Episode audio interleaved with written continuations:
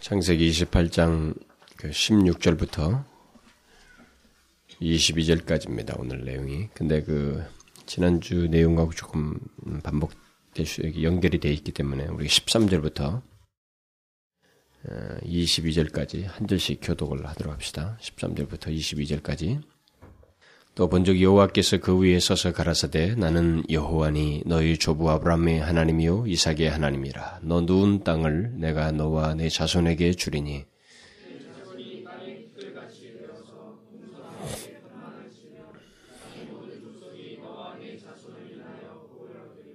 내가 너와 함께 있어 내가 어디로 가든지 너를 지키며 너를 이끌어 이 땅으로 돌아오게 할지라. 내가 네게 허락한 것을 다 이루기까지 너를 떠나지 아니하리라 하신지라.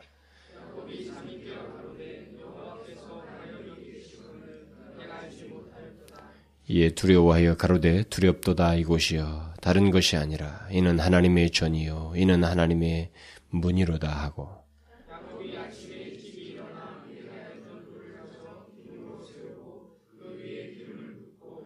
그곳 이름을 베델이라 하였더라. 이 성의 본 이름은 루스더라.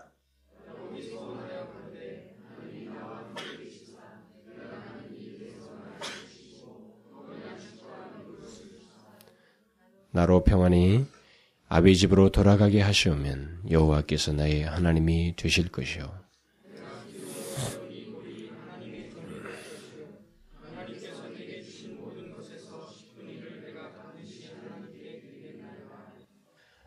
어, 지금까지 우리는 하나님께서 그 야곱에게 나타나셔서 환상을 보이시고 그 다음에 직접 그 하신 그 말씀에 대해서 어, 살펴보았습니다. 특히 지난 시간에는 어, 하나님께서 야곱에게 나타나셔서 그의 삶에 대한 주도권을 그 말씀을 통해서 이렇게 하신 것에 대해 살펴보았습니다.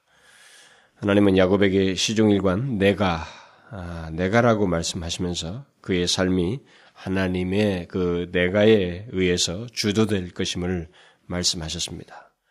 그러니까 그렇게 말씀하신 것은 야곱에게 우선적으로 어, 인정돼야 할 것이 바로 그 내용이라는 거죠. 하나님의 주도권을 그의 삶에 있어서 주도자가 하나님이신 것을 인정해야 된다는 것입니다. 그래서 그걸 먼저 말씀을 통해서 하신 것을 살펴보았습니다. 이제 우리는 오늘 본문에서 어, 그렇게 나타나셔서 어, 말씀하신 그 하나님께서 어, 반응하는 그 야곱 하나님의 그 말씀에 대해서 야곱이 이제 실제적으로 그 반응하는 모습을 보게 됩니다. 이 내용의 지금 이 흐름에서 어, 오늘 본문이 어, 결국은 우리에게 실제적으로 아주 중요한 내용이 됩니다. 그러니까 오늘 우리가 살펴본 말씀은 바로 하나님께 대한 그 야곱의 최초의 반응입니다. 자신으로부터 나오는 그 최초의 반응. 그 반응이 무엇인가요? 여기 오늘 본문에 보면 그 16절부터 22절에 보면 세 가지의 그 반응이 나오고 있습니다. 그중 첫 번째 반응은 자신의 무지로 인해서 두려워하는 모습입니다. 야곱이 잠이 깨어서 어, 말을 합니다. 여호와께서 과연 여기 계시건을 내가 알지 못하였도다. 그러면서 이에 두려워하여 가로되 두렵도다. 이곳이요. 다른 것이 아니라 이는 하나님의 전이요 이는 하나님의 문이로다 이렇게 말했습니다. 이것이 야곱이 예, 하나님을 대면하고 나서 보인 첫 번째 반응입니다. 야곱은 잠에서 깨어나자마자 자신이 알지 못했던 것을 깨달았고 그 깨달은 깨달은 것을 인하여서 두려움을 느끼고 있었습니다. 그러면서 자기 자신의 그 몸을 추스리는 장면이 오늘 본문에 나와 있습니다. 인간이 하나님을 알게 될 때 이같이 반응하는 것은 보편적으로 어 뭐 어, 있을 수 있어요. 보편적으로 있을 수 있는 겁니다. 또 그렇게 할 수밖에 없어요. 인간이 하나님 어, 인간이 아닌 우리와 전혀 다른 어, 정말 본질적으로 우리와 구분되는 그 하나님을 대면했을 때 인간에게는 그런 반응이 같지 않을 수가 없죠. 하나님 앞에서 자신의 죄인 되는 것, 죄인됨을 보는 것, 어, 이것은 어, 인간이 처음 하나님을 대면할 때 피할 수 없는 것입니다. 뭐 어떤 식으로든 뭐 정도의 그 강도라든가 그런 얼마든지 차이가 있을 수 있습니다. 어쨌든 간에 하나님 앞에서 자기 자신의 그 죄인됨을 보고 그것을 인하여서 이렇게 어, 두려워하고 몸을 추스리는 그런 작업이 어, 인간에게는 분명히 있어요. 하나님을 진실로 알기 이전까지의 모든 인간은 어, 하나님을 향한 그 경외스러움을 크게 느끼지 않습니다. 하나님을 진실로 알기 이전까지는 인간들은 그렇지 않아요. 그 진실한 경외심 같은 것을 갖지 않습니다. 그리고 또 자신의 상태가 어떠한지에 대해서 정확히 보지를 못합니다. 그래서 당신은 죄인입니다. 라고 이렇게 교회에서 흔히 말하고 설교를 하고 성경에서 말하고 이렇게 말하는 것에 대해서 그걸 인정을 못해요. 인정하지는 않습니다. 그리고 그게 무슨 말인지를 본인이 실제적으로 알지는 못합니다. 그러나 하나님을 진실로 알게 될 때, 오늘날로 말하면은 또 성령께서 하나님의 말씀을 통해서 우리 심령을 가르고 지나가실 때, 그래서 하나님의 임재를 깨닫고 하나님이 누구인지를 알게 되었을 때, 우리들은 자신이 어떤 상태에 있는지를 보게 됩니다. 그리고 자신의 무지를 실토하게 되고, 그것을 자신의 무지를 인해서 도 두려워하는 일이 있게 돼요. 특별히 하나님에 대해서 무지했고 경솔했고 제약, 제약스러웠으며 적대했던 자신의 모습을 보게 됩니다. 자신이 하나님을 너무 몰랐다는 것을 이 죄악스럽게 여기고 그것을 두려워해요. 이 무지 말이죠. 이전에 자기는 하나님을 모르는 걸 뭐 이유를 댈 수도 있습니다. 나는 뭐 알 수 있는 기회가 없었습니다. 뭐 이렇게 하면서 그걸 정당화할 수도 있는데 그게 정당화되지가 않습니다. 그 상황에서는 하나님 앞에서 자기가 하나님을 몰랐다고 하는 것, 주님 앞에 그 모른 채 하나님을 알지 못한 채 행동했던 이런 것들로 인해서 죄악스럽게 여기며 두려워하는 일이 있어요, 인간에게. 야곱은 자기가 하나님을 제대로 알지 못했다는 것을 제일 먼저 여기서 실토하고 있습니다. 그리고 그것을 인하여서 두려워하고 있습니다. 물론 이 두려움은 공포가 아닙니다. 이것은 인간이 신이신 하나님 앞에서 느끼는 경외스러움을 말하는 것입니다. 그는 하나님 때문이 아니라 하나님 하나님에 대한 그 무지 때문에 지금 두려워하고 있습니다. 여호와께서 여기 계시거늘 내가 알지 못할. 사람들이 하나님을 알게 될 때 두려워하는 것은 어, 하나님 자신 때문이 아니라는 걸 알아야 됩니다. 여러분들 잘 보시면 이 경외스러운 경외스러운 대상은 하나님이지만 우리가 그 처음에 갖는 그 하나님을 대면해서 느끼는 그 두려움 같은 것은 사실은 하나님을 인하여서인 건 맞아요. 그러나 우리 자신이 하나님 앞에서 부족하고 두려, 어, 죄역스럽고 내가 온전치 못했다는 이 사실을 인해서 하나님에 대한 무지 때문에 두려움을 더 크게 느끼는 것입니다. 만일 우리가 하나님 자신 때문에 두려워한다면 그것은 음, 정상적이지가 않습니다. 성경적이지가 않아요. 하나님은 그 누구에도 어, 누구에게도 공포의 대상이 아닙니다. 그리고 공포스러움을 누구에도 조작하지 않으셔요. 하나님의 백성들이 하나님을 대면할 때 또 그의 임재를 느낄 때 두려워했던 것들은 모두 하나님 자신 때문이라기보다는 하나님 앞에서 발견한 자신의 죄악과 죄인됨을 깨달았기 때문에 그렇습니다. 그리고 율법의 그 공포죠. 율법의 고소, 어, 자신의 그 상태 이런 것 때문에 보통 두려워한 것입니다. 야곱도 자신의 그 자신이 하나님에 대해서 무지했다는 것 그리고 하나님이 거기 계신 것을 알지 못했다는 것 때문에 지금 두려워하고 있는 것입니다. 우리가 알다시피 이사야 같은 사람도 보면 하나님을 배웠고 나서 즉각적으로 그런 반응을 보이잖아요. 화로다 나여 망하게 되었도다. 나는 입술이 부정한 사람이요. 바로 즉각적으로 자기 자신을 보게 된 겁니다. 아, 망하게 됐다고 말한 것은 자기가 부정한 사람이라는 것을 예, 느끼면서 이렇게 말을 한 것입니다. 입술이 부정한 백성 중에 거하면서 만군의 여호와이신 하나님을 배웠음이로다. 하나님을 이론적으로 아는 사람은 하나님을 두려워하지 않습니다. 다시 말하면 하나님께 대한 경외심을 갖지 않는다는 것입니다. 본인이 어떤 경외심을 갖는다고 말할지 모르지만 하나님을 이론적으로 아는 사람들은 다분히 형식적이고 하나님께 대한 진실한 경외심을 갖지 않습니다. 야곱도 과거에 그랬습니다. 그가 부모로부터 그 이전에 하나님에 대해서 분명히 들었거든요. 많이 들었습니다. 약속에 대해서 들었고 많이 들었다고요. 그러나 지식적으로 하나님에서 알고 있었지만 이전에 지금과 같은 두려움을 그는 느껴보지 못했습니다. 갖지 않았어요. 이런 이와 같은 경외심을 그가 가져보지 않았습니다. 오늘날 많은 교인들이 왜, 왜 하나님을 온전히 경외하지 않는가? 그 이유는 다른 게 아닙니다. 제가 이건 하나님 영광 시리즈 설교할 때도 언급을 한 적이 있습니다만. 그것은 하나님을 이론적으로 알고 있기 때문이에요. 놀라운 사실이지만 실제입니다.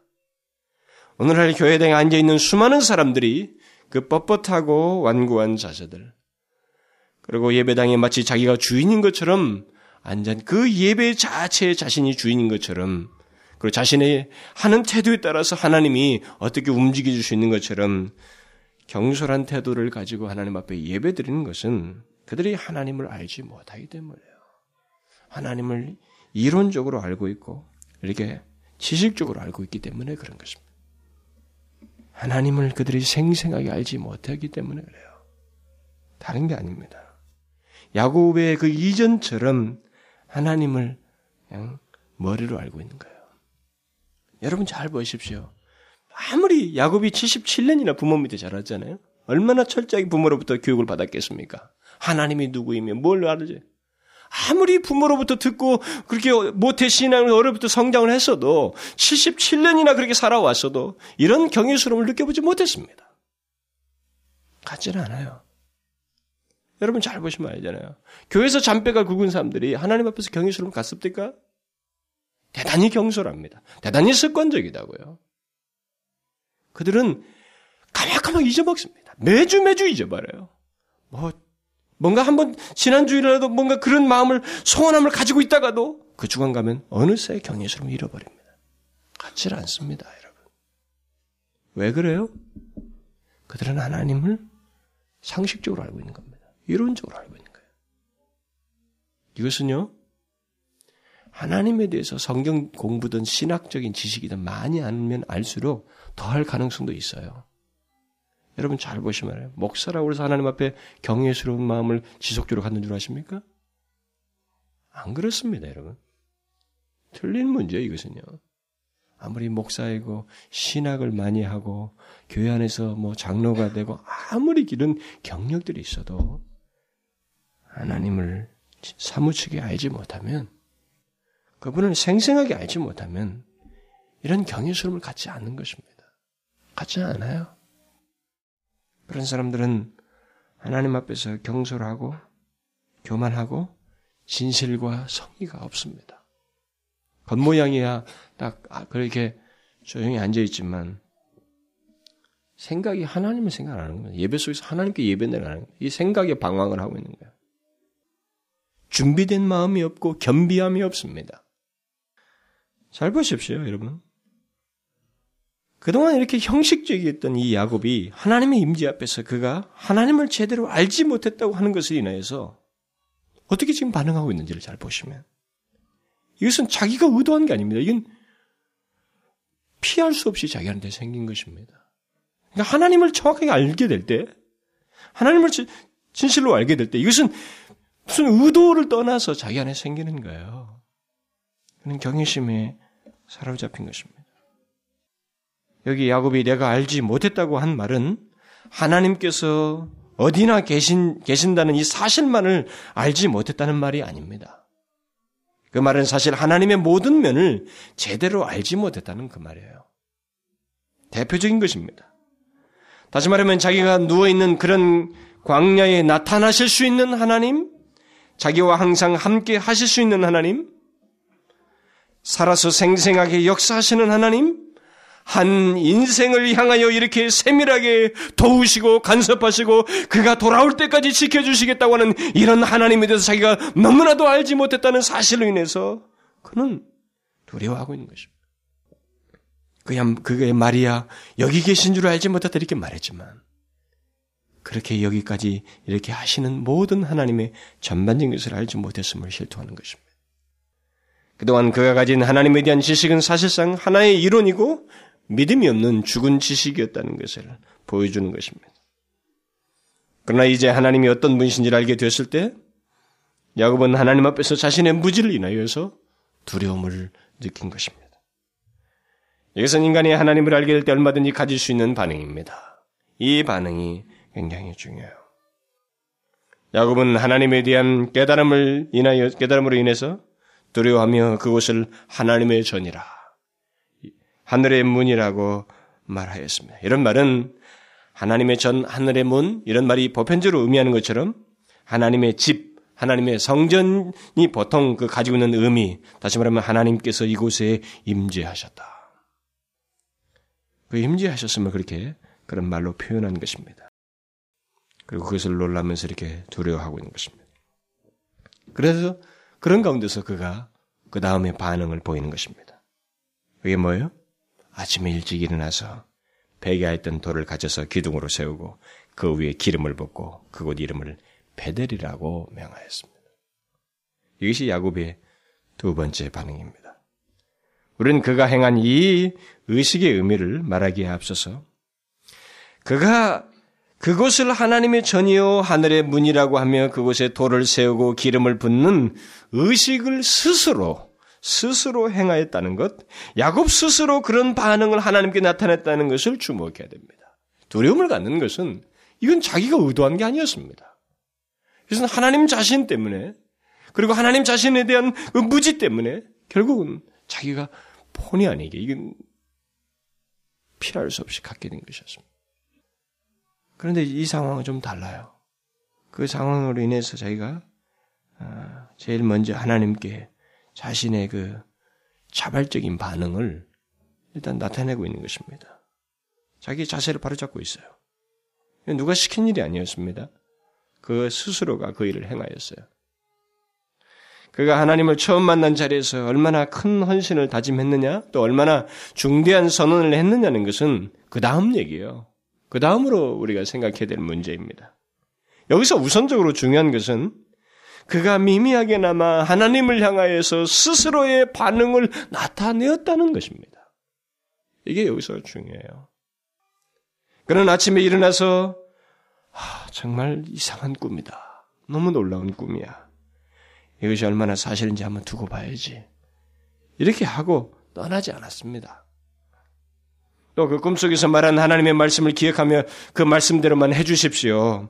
그렇게 하기만 한다면 저는 하나님을 믿겠습니다고 말만 하고 그 자리를 일어서지 않았습니다. 그는 먼저 하나님에 대한 그 깨달음으로 두려워했고 그 다음에는 자신의 자발적인 반응을 이제 나타낸 것입니다. 다시 말하면 하나님에 대해서 깨닫고는 하나님 앞에서 자신이 자신을 그 추스리는 일종의 반응을 아, 본인이 나타냈다는 것입니다. 이런 꿈틀거림이 있잖아요. 그 하나님을 향하여서 하나님에 대해서 자세를 바로잡는 이런 아, 자발적인 모습 반응이잖아요. 이것이 인간에게 있어서 굉장히 중요한 것입니다. 그런 반응을 스스로 나타낸다는 것은 그가 하나님을 제대로 인식했다는 거예요. 무엇인가 영적인 역사가 그 사람 안에 일어나고 있다는 것을 말해주는 것입니다. 그것은 영적 변화의 조짐이고 초기적인 증거라고 할 수 있습니다. 변화에. 하나님을 향하여 자발적인 반응이 없다면 그것은 아직 하나님의 백성이라고 할 만한 증거가 그 사람에게 없는 것입니다. 여러분 이것을 잘 알아야 됩니다. 그런 사람은 아직 변화되지 않은 사람입니다. 하나님을 향하여서 자발적인 반응이 자기 안에서 일어나지 않으면서도 하나님 앞에 신앙생활한다? 교회를 다닌다? 이것은 있을 수가 없습니다. 그것은 온전한 하나님의 백성의 모습이 아닙니다. 야곱은 이전까지 하나님에 대해서 많이 들었지만 하나님을 향하여 자발적인 반응을 하지는 않았습니다. 하나님께 대한 자신의 태도를 바로 잡는 일을 하지 않았다는 것이죠. 스스로. 그러나 하나님이 어떤 분이신지를 알고 또 그의 말씀을 듣고 나서 그는 스스로 하나님께 대해서 반응을 하였습니다. 여러분, 이 같은 반응이 우리 가운데 있는지를 살피는 것은 중요해요. 여러분은 하나님을 향해서 스스로 반응하신 적이 있어요? 하나님의 말씀을 들을 때 보통 여러분들이 어떻게 반응을 하십니까? 스스로 반응하시는가요? 여기에 대해서 부인할 수 없이 여러분 자신에서 이게 스스로 하나님을 향해서 능동적인 반응을 하느냐는 거예요. 미미하던 정도는 둘째치고 일단 그게 있느냐. 듣고 좋아 괜찮아 인정하고 딱 멈추는 게 아니라 듣고 그것은 여러분들이 실제적으로 의지적인 스스로의 반응을 보이느냐는 거예요. 하나님을 향해서. 누구 어떤 사람을 향해서가 아니라 하나님을 향해서 그렇게 나타내느냐는 거예요. 계속 하나님에 대해서 듣고 지식적으로 알고 있, 는 것과 하나님을 향해서 스스로 반응하는 것 사이는 엄청난 차이입니다. 근본적으로 달라요. 오늘 본문에 기록된 야곱의 반응을 우리는 당연하게 생각하면 안 됩니다. 아, 이 사람이 그냥, 어? 이렇게 놀라운 경험을 하고 이렇게 당연히 뒤에서 이렇게 한 거겠지. 이렇게 생각하면 안 된다는 겁니다. 인간은 그런 상황에 처해 때, 이와 같은 상황에 처했을 때 인간은 얼마든지 툭툭 일어, 그냥 털고 일어설 수 있습니다. 인간이라고 하는 것은 툭툭 털고 일어서 버리고 그냥 마음에 묻어둘 수 있는 거예요. 그리고 나중에 하지 하고 넘어갈 수 있습니다. 여러분 이것은 우리 경험에서 볼 수 있잖아요. 하나님의 말씀에 대해서 큰 도전을 받아도 그것을 마음에 묻어두고 말지 않습니까? 많은 사람들이. 되돌아서 버린 것입니다. 이것은 인간이 얼마든지 그럴 수 있어요. 그럴 가능성이 있습니다. 오늘날도 하나님의 말씀을 듣고 나서 하나님을 향해서 자세를 바로 잡아서 실제적으로 자기의 의지를 하나님 앞에 드러내는 미미하게나마 그런 반응을 드러내는 게 흔합니까? 전체적인가요? 그렇지 않습니다. 모두가 스스로 반응하는 것은 아닙니다. 물론 이런 말을 하게 되면 사람들은 만일 나에게 이 야곱처럼 하나님께서 무엇인가를 보여주시고 직접 말씀을 하신다면 그때는 나도 어, 그렇게 반응할 수 있을 것입니다라고 이렇게 반문할지 모르겠어요. 실제로 그런 사람들이 많습니다. 그러나 제가 확신하여서 말을 합니다만 그런 사람들은 그런 말을 하는 사람들은 하나님께서 무엇인가 그에게 보여주셔도 자발적으로 반응하지 않을 사람입니다. 안 해요. 확신합니다, 저는. 왜 그래요? 왜 제가 그렇게 확신있게 말한 줄 아십니까? 그들에게는 여전히 나를 만족시키라고 하는 뻣뻣함이 있거든요. 나에 대한 아집을 견고히 가지고 하나님께 하나님이 나한테 무엇인가 보여봐라. 그러면 내가 믿어볼게. 이건 엄청난 죄악입니다, 여러분. 단순한 사실, 그 믿음 아닙니다. 하나님이 보여주시면 그때는 내가 믿어볼 거야. 그런 사람들은 무엇을 본다고 해도 순전하게 반응하지 않을 사람들입니다. 여러분도 알다시피 이스라엘 백성들이 광야에서 열 가지 재앙을 보고 또 바다가 갈라지는 것을 보고 자기들이 있는 곳에 예? 구름 기둥, 불 기둥이 엄연히 있었잖아요. 이것은 뭐 엄청난 기적이거든. 250만에 해당하는 사람들이 어? 밤에는 춥지 않도록 구름 기둥이 있었다는 것은 그들을 따뜻하게 할 수 있는 온기를 자아내는 구름 기둥이 있었다는 것은 엄청난 초자연적인 일이에요. 그리고 광야에 뭐 호주 갔다 온 사람은 다 알겠습니다만은 말도 못 한다고요. 이 광야에서 낮에는 몇 시간만 있으면 다 쓰러져요. 햇볕 보고 있으면 아무것도 막지 않고 있으면 다 쓰러지게 돼 있습니다. 근데 그들을 덮, 는다고요 구름 기둥. 초자연적인 일 아니에요? 그렇지만 그런 것이 있었지만 그들이 하나님을 온전히 믿었습니까? 그렇지 않았습니다. 그들은 계속 나를 만족시키라고 모세를 못 살게 굴었고 하나님께 원망했습니다. 시편 기자는 그런 이스라엘 백성들의 태도를 불신앙으로 간주하고 있습니다. 기록하기를 하나님을 믿지 아니하며 그 구원을 의지하지 아니하였도다. 하나님을 믿지 않고 그 구원을 의지하지 않았습니다. 하나님을 향한 스스로의 반응은 무엇인가를 보고 또 특별한 방식으로 무엇인가를 듣는다고 해서 하는 게 아닙니다. 그것은 하나님께 대한 믿음 때문에, 응? 믿음 때문에 나타내는 반응이고, 하나님 앞에서 자신이 누구인지를 알므로써 하는 반응인 것입니다. 그것은 하나님의 말씀을 들을 때도 가능하거든요. 왜냐하면 성령이 현대의 역사에 있어서는 성령이 하나님 말씀을 통해서 다 역사해 버려요. 하나님 말씀을 들을 때 우리가 거기서 하나님의 임재를 경험하기도 하고 하나님의 누구인지를 알게 되고 이전에 내가 도대체 믿지 않았던 그 하나님에 대해서 생각이 확 바뀌어 버리는 일이 생기는 것입니다. 그래서 믿음이 생기는 거예요. 그러면서 내가 누구인지를 알게 되는 것입니다. 그런 가운데 사는 반응인 걸 말하는 것입니다. 인간에게 있어서 항상 장애물은 자기의 아집이에요, 아집. 다른 것이 아닙니다. 장애물은 밖에 있는 게 아니에요. 눈으로 보는 것에 있는 것이 아니라 사람 안에 있는 믿지 않음과 그 아집이 장애물인 것입니다. 그러나 야곱이 하나님의 백성이라는 그 증거를 증거는 여기서 하나님을 향하여 스스로 반응했다라는 사실입니다. 이것이 그가 하나님의 백성이라고 말할 수 있는 거예요. 그는 무엇인가를 깨닫고 만 것이 아닙니다. 또 두려움을 느끼고 만 것이 아닙니다. 그는 하나님을 향하여서 자세를 바로잡는 일을 하였습니다. 일어나 베개에 있던 돌을 세우고 그 위에 기름을 붓는 의식을 행하였습니다. 이것은 무엇을 의미하는가요? 돌을 세운 것은 하나님께서 자기에게 임하셔서 하신 말씀을 받아들이겠다고 하는 아, 그, 런 의미고 또 그것을 기념하겠다는 의미입니다. 또 그 위에 기름을 붓는 것은 후대 그런 예식에서 의미했던 것처럼 거룩하게 구별한다는 의미입니다. 그러니까 야곱 자신과 그곳 베델이라고 하는 곳을 하나님께 구별하여 드리겠다는 의미인 것입니다. 야곱은 아직 영적으로 성숙하지는 않았지만 그는 하나님의 임재의 경험을 통해서 또 하나님에 대한 그 깨달음으로 인해서 자신이 하나님의 소유인 것을 상징적으로 나타내고 있는 것입니다.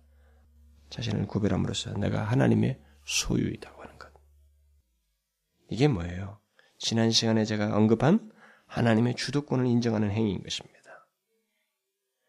실제로 하나님의 주도권을 인정하는 삶을 그가 아직은 생생하게 구체적으로 살지 않았지만 그는 일단 자신의 그런 의지와 뜻을 하나님 앞에서 나타냈던 것입니다. 여러분 인간이 하나님을 진실로 알게 될 때 그리고 그를 믿기 시작하게 될 때 자발적으로 그 제일 먼저 하고 싶은 것이 무엇인 줄 아십니까? 하나님을 알게 됐을 때 진실로 알게 됐을 때 인간이 자발적으로 하고 싶은 게 뭔지 알아요? 그 안에 뭔가 이게 막 솟아요. 아, 움직입니다. 이렇게 마음에 그냥 가만히 있지 못하는 뭔가 있어요. 그래서 어떻게 반응한 줄 아세요? 부족한 자신을 드리고 싶다라는 생각이 자꾸 들어요. 이것은 다른 말로 하면 하나님의 주도권을 인정하는 거예요. 후에 자신을 얼마나 진실하게 드리냐는 것은 그 다음 얘기예요. 제 말은 그것이 중요하지 않다는 것이 아니라 하나님을 알고 처음 스스로 반응하는 사람이 우선적으로 하고 싶어 하는 것은 자신을 드리고 싶어 하는 마음을 갖는다는 것입니다. 그리고 마음을 최소로 드러낸다는 거예요. 야곱은 아직 온전한 믿음을 가지고 있지 않습니다. 그러나 그는 하나님께 그러고 싶다는 그 마음을 여기서 갖고 나타낸 것입니다. 그래서 그는 돌을 세우고 그 위에 기름을 붓고 일종의 하나님과 언약을 맺는 의식을 하나님 앞에서 행하면서 서원하였던 것입니다. 무엇을 서원했어요? 야곱이 여기 돌을 세우고 기름을 붓는 일종의 의식, 의식을 하고 뒤이어서 하나님께 서원한 것은 그가 하나님의 임재를 경험하고 최종적으로 나타낸 세 번째 반응이에요. 구체적으로 그의 심경을 드러낸 반응입니다. 무엇이라고 서원했나요? 하나님께서 나와 함께 계셔서 내가 가는 길에서 나를 지키시고 먹을 것과 입을 것을 주시고 평안히 집으로 돌아오게 하시면 하나님이 나의 하나님이 되실 것이요 내가 세운 이 돌이 하나님의 전이 될 것이며 그리고 자기가 얻는 그 소득 아니 하나님께서 주신 그 모든 소득에 그런 11조를 하나님께 드리겠습니다. 이렇게 말했어요. 야곱의 서원에 대해서 사람들은 두 가지로 해석을 합니다. 여기 본문에 기록된 이 야곱의 서원에 관련된 20절부터 22절에 대한 이 내용을 어, 보통 그 많은 해석자들이라든가 주석가들이든 뭐 설교자들이든 많은 사람들이 두 가지로 해석을 합니다. 하나는 야곱이 이 말을 조건부로 했다라는 것입니다. 조건부로 하나님께 서원하고 있다. 그러니까 다분히 불신앙적인 것이 합류하고 이런 말을 한 것이다. 이렇게 주장하는 것이고 또 다른 하나는 야곱이 하나님께 나름대로 진실한 반응을 하고 있다라고 하는 주장입니다. 사람들이 야곱의 서원을 조건부라고 해석하는 이유는 주로 그 21절 때문에 그렇습니다. 21절에 하나님께서 자기와 함께 계셔서 자기를 지키시고 먹을 것, 입을 것을 주셔서 아비 집으로 돌아오게 하면 여호와께서 나의 하나님이 되신다. 이렇게 말한 거예요. 되실 것. 하나님이 되고 안 되고가 마치 이 사람의 자기 조건에 따라서 되는 것처럼 그렇게 쓰여진 것을 가지고 이 얘기를 하는 것입니다. 그러니까 하나님께서 이렇게 이렇게 하면 여호와께서 나의 하나님이 되실 것이라고 말했다는 이 문장을 놓고 네, 그렇게 말을 하는 것입니다. 이 문장만 놓고 보면 야곱이 하나님께 조건부로 서원한 것처럼 보입니다. 그러나 야곱이 하나님께 서원하게 된 정황과 그, 그 내용을 자세히 살펴보면 이 서원은 조건부가 아닌 것을 알 수 있어요. 여러분 처음에 그 놀라는 장면부터 쭉 보게 되면 그렇지 않다는 것을 알게 됩니다. 먼저 앞에서 있었던 그 야곱의 행동들을 보면 야곱의 행동들은 일단 진실한 모습이 있었다는 것을 보여줍니다. 나타내줘요. 그는 두려움, 곧 하나님께 대한 경외심을 가지고 자기가 베고 잤던 돌을 세워서 그 위에 기름을 붓고 있습니다. 그것은 야곱이 하나님께서 그에게 하신 말씀을 믿겠다는 표시이고 따라서 그 땅과 자신을 하나님께 구별해서 드리겠다고 하는 헌신의 표시입니다. 제가 아까도 말했지만 정도는 둘째예요, 일단은. 그러나 이것이 이 사람에게 일차적으로 미미하게나마 분명히 드러난 것입니다. 그런데 그렇게 해놓고 뒤에서 이렇게 무엇인가 자기를 드리겠다고 말을 해놓고 뒤에서 하는 말은 이 서원은 조건부였다라고 하면 흐름이 맞지가 않는 거예요. 문맥이. 앞에서는 하나님의 말씀, 곧 약속을 받아들이겠다고 하고 뒤에 가서는 뭐 의식까지 조심스럽게 행해놓고 뒤에 가서는 하나님의 약속을 조건적으로 했다는 것은 조건적으로 받아들이겠다고 말했다는 것은 이게 맞지 않다는 말이죠. 그리고 또 야곱이 서원한 내용들을 자세히 보면 이, 이 사람이 지금 20절부터 22절 언급한 모든 내용은 어, 조건부가 아니라고는 아주 중요한 내용이 뭐냐면 앞에서 하나님께서 이미 13절부터 15절 사이에 말한 내용을 그대로 반복하고 있다는 것입니다. 야곱이 성원한 내용은 자기가 만들어낸 내용이 아니에요, 여러분. 모든 내용이 이미 하나님께서 앞에서 약속한 내용들입니다. 야곱과 함께 하시고 그를 지키시고 그를 평안히 돌아오게 하시겠다고 한 것은 하나님께서 이미 15절에서 다 말한 것입니다. 또 하나님이 나의 하나님이 될 것이라고 말한 것은 이미 13절에서 아브라함의 하나님이요 이삭의 하나님이요 이제 내가 너 누운 땅을 너와 내 족속에게 줌으로써 너희 하나님이 되리라고 한 것을 그래서 내가 주리라 내가 너를 보, 너로 복을 얻게 하리라고 한 것을 야곱 그것이 야곱에게 너희 하나님이 될 것이라고 한 것인데 그것을 그가 느낀 것입니다. 그 말 속에서 아브라함의 하나님입니다. 이삭의 하나님입니다. 쭉 말을 하면서 결국 뭘 얘기하는 거예요? 이제 내가 너희 하나님이 될 것이다. 그걸 그가 느낀 것입니다. 그래서 그걸 여기서 지금 반복하고 있는 거예요. 결국 그의 서원은 조건부라기보다는 하나님을 향하여 자신의 순전한 마음을 나타낸 것입니다. 비록 아직은 그의 믿음이 성숙한 것은 아니라 해도 일종의 믿음의 반응을 보인 것입니다. 어떤 면에서 어, 그런지를 보게 되면 하나님께서 야곱에게 그 나타내신 그 상황과 그 내용들을 잘 보게 되면 하나님은 그 야곱이 곤고한 그 상황에 나타나셔서 거기에 아주 적절한 야곱에게 아주 적절한 말을 이 말씀을 여기서 지금 해주시고 있습니다. 내가 아브라함의 하나님이고 이삭의 하나님인 것처럼 너희 하나님이 될 것이다. 이제 너를 내가 아, 함께 있어서 너를 지키고 이끌고 돌아오게 할 것이다. 여러분 잘 보십시오. 내가 뭐라도 하나 붙잡고 싶을 때, 예? 정작 내가 가장 필요로 하는 것이 아닌 다른 얘기를 하면 관심이 별로입니다. 잊을 수도 있어요, 이거. 그냥 소홀해질 수도 있습니다. 그냥, 그러느냐. 근데 내가 가장 필요한 그것을 바로 그때 정확하게 그것을 나한테 말을 하면서 그것에 대한 답을 제시했을 때 이건 내가 잊을 수 없는 겁니다. 야곱은 지금 그 상황이에요. 너무 정확한 것을 자기에게 하나님께서 말씀하신 것입니다. 그래서 그는 그 말씀들을 잊을 수가 없었습니다. 그래서 그는 그 내용들을 그대로 반복하면서 하나님께 확인하고 있는 것입니다. 그러니까 이 성원은 하나님께 조건부로 요구한 것이라기보다는 하나님께서 하신 약속을 이루어 주실 것을 믿겠다고 하는 말이고 그렇게 되게 해달라는 기원의 의미가 있는 것입니다. 노숙하고 있던 야곱은 하나님께서 자기의 하나님이 되신다는 말씀을 충격적으로 받아들인 것입니다.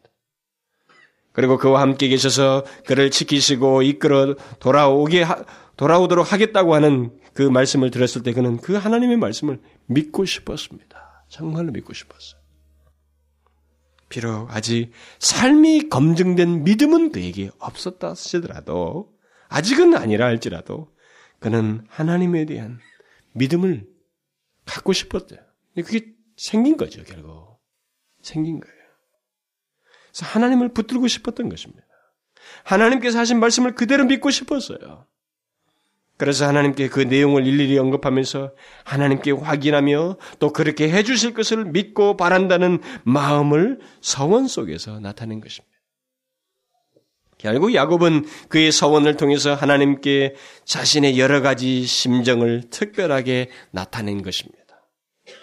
먼저 그는 하나님께서 하신 약속을 재확인하고자 하는 마음에서 이 서원을 하고 있습니다. 하나님께서 자기에게 하신 말씀이 너무나 피부적으로 와닿았고 절실했기 때문에 그것을 재확인하는 일을 한 것입니다. 또 그는 그의 서원을 통해서 하나님께서 자신의 연약함을 시인하면서 그에게 도움을 구하는 마음을 나타낸 것입니다.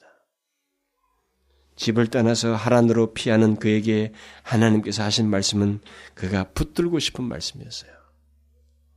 아, 그렇게 말씀하시는 하나님을 정말 의지하고 싶었습니다. 그는 그렇게 함으로써 하나님을 의지하지 않으면 안 될 자신, 그 자신의 연약함을 인정하는 일을 그의 서원 속에서 한 것입니다. 하나님께서 장래를 알 수 없는 자기를 지키시고 살게 해주시며 돌아오게 하겠다고 하신 이것에 대해서 만약 그렇게 하신다면 그러면 내가 그때부터 하나님 믿겠습니다. 이게 아니라 그렇게 해 주셔야만 한다고 하는 하나님께 대한 의지, 신뢰, 맡기고 싶음, 그리고 기원하는 마음을 이 서원 속에서 나타낸 거예요. 어쨌든 그의 서원 속에는 연약함에 대한 인정이 있어요. 어? 자신의 연약함. 그 며칠의 그 관계를 통해서 느낀 그 연약함에 대한 인정이 있고 그, 그것과 함께 하나님을 의지하고 싶다는 그 간절한 소원이 나타나 있습니다. 그는 마치 하나님께서 하나님, 하나님께 이렇게 말하고 있는 것 같습니다. 하나님, 저는 하나님께 하셔서, 하나님께서 하신 그 말씀을 믿고 싶습니다. 지금 저는 너무나 힘든 상황이 있습니다. 저는 앞도 장담 못할 상황입니다. 먹을 거 입을 걸 얘기하잖아요. 네, 그 얘기예요, 지금. 저는 제 앞을 장담치 못할 상황입니다. 그저 하나님께서 제게 말씀하신 대로만 되게 해 주십시오. 하나님 저를 지켜 주십시오. 제가 살 수 있도록 도와주십시오. 제가 무사히 집으로 돌아오게 해 주십시오. 그런 하나님께 대한 아, 기원을 하는 거죠. 자기 그 연약함을 인정하면서 하나님께 도움을 구하는 마음을 서원 속에서 나타낸 것입니다. 더 나아가서 그의 서원 속에는 감사의 마음이 내포되어 있습니다. 22절에서 내가 기둥으로 세운 이 돌이 하나님의 전이 될 것이요. 하나님께서 내게 주신 모든 것에서 10분의 1을 내가 반드시 하나님께 드릴 것입니다. 이 말은 그가 하나님을 기억하고 경배하겠다는 것이고 하나님께 자신을 드리겠다는 말입니다. 특히 그가 여기서 10분의 1, 뭐 11조를 드리겠다는 이 말을 하면서 내가 얻은 모든 것 중에서 10분의 1을 하나님께 드리겠다고 말하지 않고 잘 보시면 이런 문장을 그냥 지나가면 안 됩니다. 내가 얻은 모든 것 중에서 10분의 1을 드리겠습니다. 이렇게 말하지 않습니다. 뭐예요? 하나님께서 내게 주신 모든 것에서 이렇게 말하고 있어요. 이런 말을 한 것을 보게 될 때 야곱은 하나님께서 자기에게 말씀하신 대로 주실 것이라는 것을 내가 얻는 게 아니라 하나님께서 주실 것이라고 하는 믿음을 어느 정도 가지고 나타낸 것입니다. 그러면서 그것에 대해서 10분의 1을 드림으로 감사하겠다고 하는 마음을 이 서원 속에서 나타낸 것입니다. 결국 그는 하나님께서 주실 것을 주신 것을 이제 앞으로 주실 것에 대해서 그가 감사함으로 드리겠다. 이런 개념을 서원 속에서 나타낸 것입니다. 하나님께서 드리는 그 10, 음, 11조라고 하는 거, 우리가 흔히 11조란 말을 쓰잖아요. 이 10분의 1을 드린다는 거. 아, 이 11조라는 개념은 여기서도 우리가, 물론 아브라함에도 있었습니다. 앞, 앞에도 나와 있습니다. 여기서도 우리가 발견하는 것은 모든 것은, 아, 모든 것을 하나님께서 주셨습니다라고 하는 감사의 고백이라고 하는 것을 여기서 말을 해줘요. 10분의 1은 10분의 10에 대한 대표성인 겁니다. 전체에 대한 10분의 10에 대한 대표성을 갖는 것입니다. 10분의 10이 하나님께서 주신 것이라는 것을 일부를 땜으로써 이렇게 인정하고 고백하고 감사하는 것입니다. 어떤 사람들은 10, 이 11조가 믿음에 성숙한 사람들에게나 있어야 한다고 이렇게 생각을 합니다. 물론 처음에 나와서 예수를 믿기 시작한 사람들에게 이 11조는 상당히 부담스러운 것입니다만은 신앙생활 하면서도 이 부분에 대해서 이렇게 극복을 못하는 사람들이 많아요. 그러나 여러분, 여러분 여기서 본 본문에서 보게 되지만은 이 11조는 하나님을 알게 될 때 우리들 안에서 제일 먼저 표현되는 마음의 한 표현이에요. 마음의 한 표현입니다. 뭐 그게 뭐 전부가 아니에요, 이게. 그것은 하나님께 감사하고 싶은 마음의 표현인 것입니다. 한 표현이에요. 만약 어떤 사람이 11조를 하는 것을 힘들다고 생각한다면 그는 아직까지 하나님께서 자기에게 주신 것을 믿지 않는 겁니다. 내게 이 모두 허락된 것이 하나님께서 주셨다는 것을 믿지 않는 것이고 그 사람은 분명 돈의 가치만 생각하는 사람일 것입니다. 그것은 돈 문제가 아닙니다, 여러분. 물질 문제가 아니에요, 여러분. 이 11조는 물질 문제가 아닙니다. 이건 신앙의 문제예요. 그것은 하나님께서 자기에게 모든 것을 주셨다는 것을 인정하는 것입니다. 신앙의 고백이에요. 11조를 하면 어렵다, 살 수 없다고 말하는 것은 하나님께서 내게 모든 것을 주셨음을 인정하지 않겠다는 것이고, 하나님 없이 지금부터 내가 살아보겠다고 하는 개인적인 자신감을 나타내는 거예요. 저는 이 문제에 대해서 다음에 제가 더 상세하게 설명하시죠. 왜냐면 이 오해 소지, 오해를 하는 사람들이 너무 많거든요. 이 근거를 정확하게 모르고 하는 사람들이 많아요. 저희 가서 다시 상세하게 설명을 하겠습니다. 먼저 기회를 봐서. 여기서 어쨌든 중요한 것은 야곱은 이제 하나님의 주도권을 인정한다는 거죠. 주도권을 인정하면서 그의 서원 속에서 하나님께 감사하고 싶은 마음을 나타냈다는 것입니다. 이런 면에서 야곱의 서원은 조건부라고 말할 수가 없습니다. 그는 공공한 자신에게 나타나셔서 하신 하나님의 말씀이 너무나도 자기에게 요긴하고 적절했기 때문에 그것을 붙들고 하나님께 그 내용을 확인하며 자신의 연약함을 도와달라고 도움의 표시로서 또 하나님을 의지하고 싶다는 어떤 믿음의 표시로서 그리고 감사와 헌신의 마음으로 이 서원을 하나님께 하고 있는 것입니다. 우리는 여기서 서원의 몇 가지 특징을 보게 됩니다. 이 서원, 우리 일반 학자들이 이게 성경에 기록된 최초의 서원이라고 하는데 이 서원의 몇 가지 특징을 여기서 우리가 발견하게 돼요. 우리가 여기 야곱의 서원에서 기억해야 할 한 가지 중요한 그 사실이 있는데 그것은 서원은 도박이 아니라는 것입니다. 뭘 거는 거 아니에요. 이 하나님께 흥정하는 게 아니라는 것입니다. 사람들은 하나님 하나님이 그 마치 이 야곱이 하나님께 무슨 흥정한 것처럼 생각을 하고 많은 사람들이 그런 식으로 서원하는 것을 정당하게 생각을 하고 또 그렇게 많이 가르쳐졌어요. 사람들 그렇게 알고 있습니다. 그러나 그것은 성경과 다른 것입니다. 이 야곱은 지금 흥정하고 있는 거 아닙니다. 그런 본보기로 이걸 사용하면 안 됩니다. 서원은 흥정이 아닙니다. 여기 야곱이 서원한 내용을 잘 보면 그의 독자적인 내용이 하나도 없어요. 이것은 아주 중요한 내용입니다. 서원에서 생각해야 될 아주 중요한 내용이에요. 다시 말하면 그 자신에게서 나온 것이 없다라는 겁니다. 그 사람의 서원 내용 속에. 이게 결정적으로 중요한 내용이에요. 그가 서원한 내용은 모두 하나님이 이미 말씀하신 내용이에요. 그러니까 이것은 서원이라는 것이 단순히 내가 원하는 것을 하나님께 이루어 달라고 특별하게 구하는 것이 아니라는 것을 우리에게 말해주는 것입니다. 사람들은 그렇게 생각하거든요. 많은 사람들은 하나님께서 내가 원하는 이것저것을 들어주시면 그에 대한 대가로 무엇을 드리겠다는 식의 서약을 하는 것을 두고 서원이라고 생각을 합니다만 그렇지 않다는 거예요. 그것은 도박이에요. 그것은 도박이고 성경과 상관없는 것이고 하나님께서 그런 흥정에 반응하지 않습니다. 여기서 말하는 서원은 하나님께서 이미 은혜로 주시겠다고 약속한 것을 재확인하여서 믿음과 감사로 받아들이며 하나님께 헌신을 다짐하는 거예요. 내용이 하나님 걸 가지고 하는 것입니다. 지금 야곱이 바로 그런 서원을 하고 있습니다. 그리고 자발적으로 그 서원을 하고 있어요. 이것이 중요합니다. 그가 뭐 서원을 하든 이것도 사실 이 서원의 내용이 무엇인가도 중요하지만 여기서 사실 더 중요한 것은 이 서원까지 하려고 하는 이 반응이에요. 반응. 이 사람의 반응. 처음 하나님을 대면한 자리거든요. 이 반응이에요. 하나님께 스스로 반응하면서 자신을 드리고 싶은 스스로의 반응은 하나님께 나타내었다는 것입니다.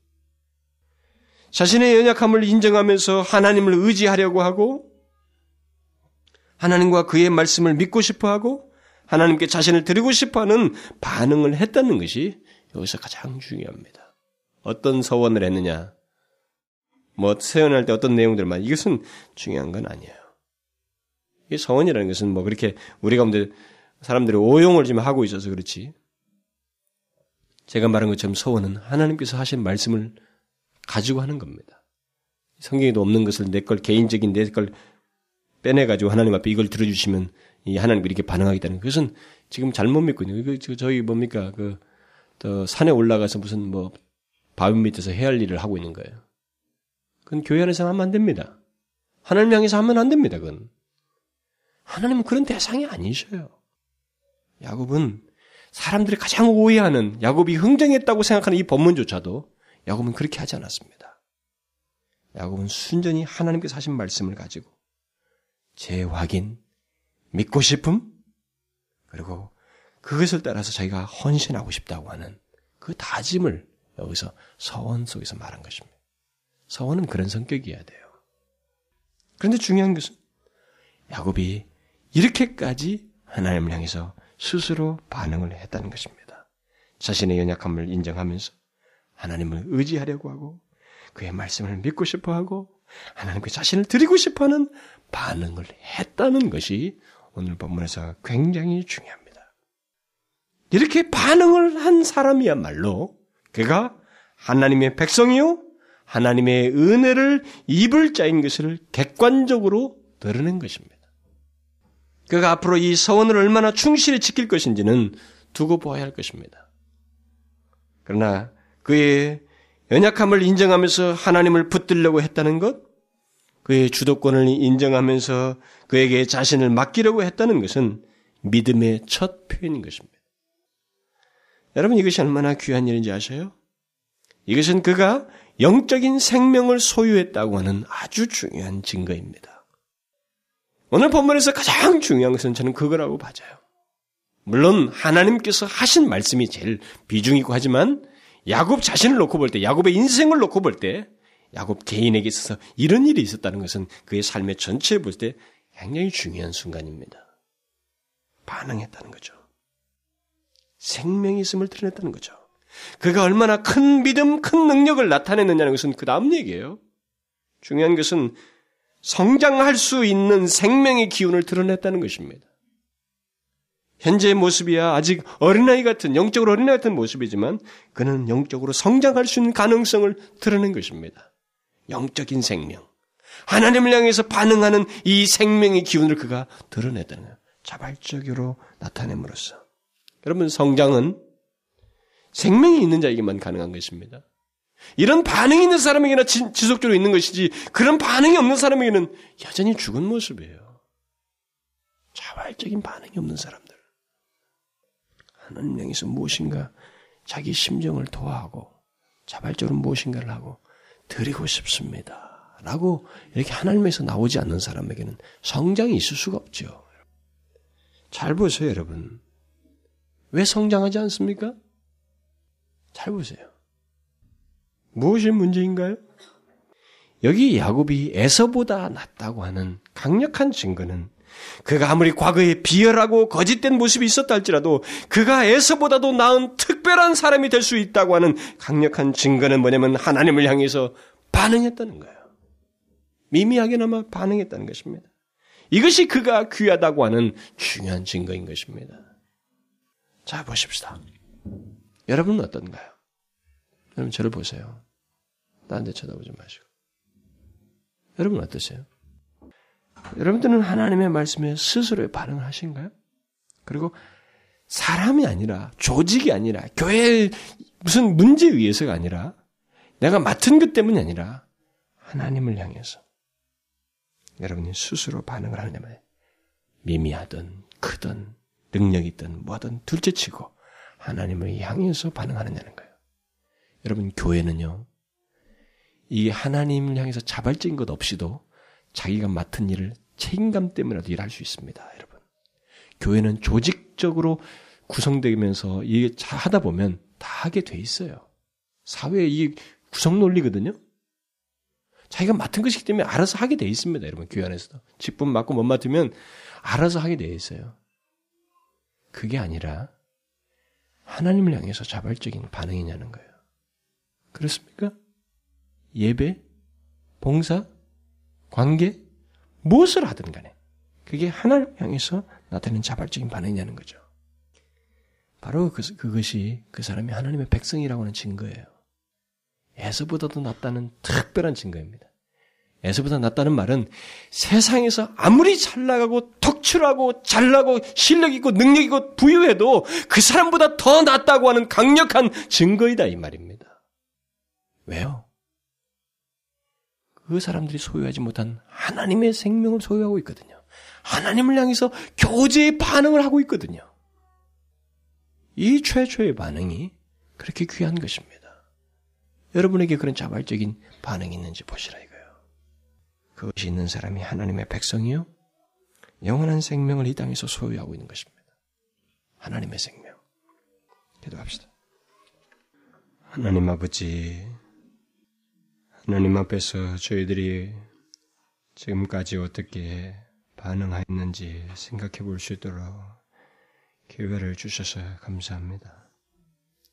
하나님을 향하여 나의 순전하고 스스로의 반응을 나타내며 하나님을 의지하고 싶고 나는 비록 연약하고 여러 가지 내모를 의지해왔던 과거가 화려했지만 이제 주님을 의지하고 싶고 주님의 도우심을 받고 싶고 주님께 맡기고 싶으며 주께서 도우실 때 기꺼이 나를 드리고 싶다고 하는 그런 마음을 하나님 우리가 갖기를 원합니다.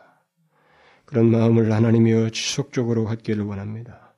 이 야곱의 시작이 그것으로 여기서 멈추지 않냐고 지속되었던 것처럼 하나님이 우리가 그렇게 순전하게 반응하며 더욱 하나님을 기쁘시게 하고자 하는 열망을 가지고 살아가는 저희들을 되게 하여 주옵소서. 실제로 그렇게 반응하며 살아가는 저희들이 되게 하여 주옵소서. 우리 교회 공동체 안에 하나님 아직까지도 주님 앞에서 반응하지 못하는 심령이 있습니까? 오 하나님이여 우리는 정확히 알 수가 없습니다. 주님이 하시나이다 그들을 불쌍히 여겨 주시고 그들의 귀를 여시며 마음을 열어 주셔서 하나님을 향하여 나오게 하여 주옵소서. 주님을 향하여 반응하는 저들이 되게 하여 주옵소서. 예수 그리스도 이름으로 기도하옵나이다. 아멘.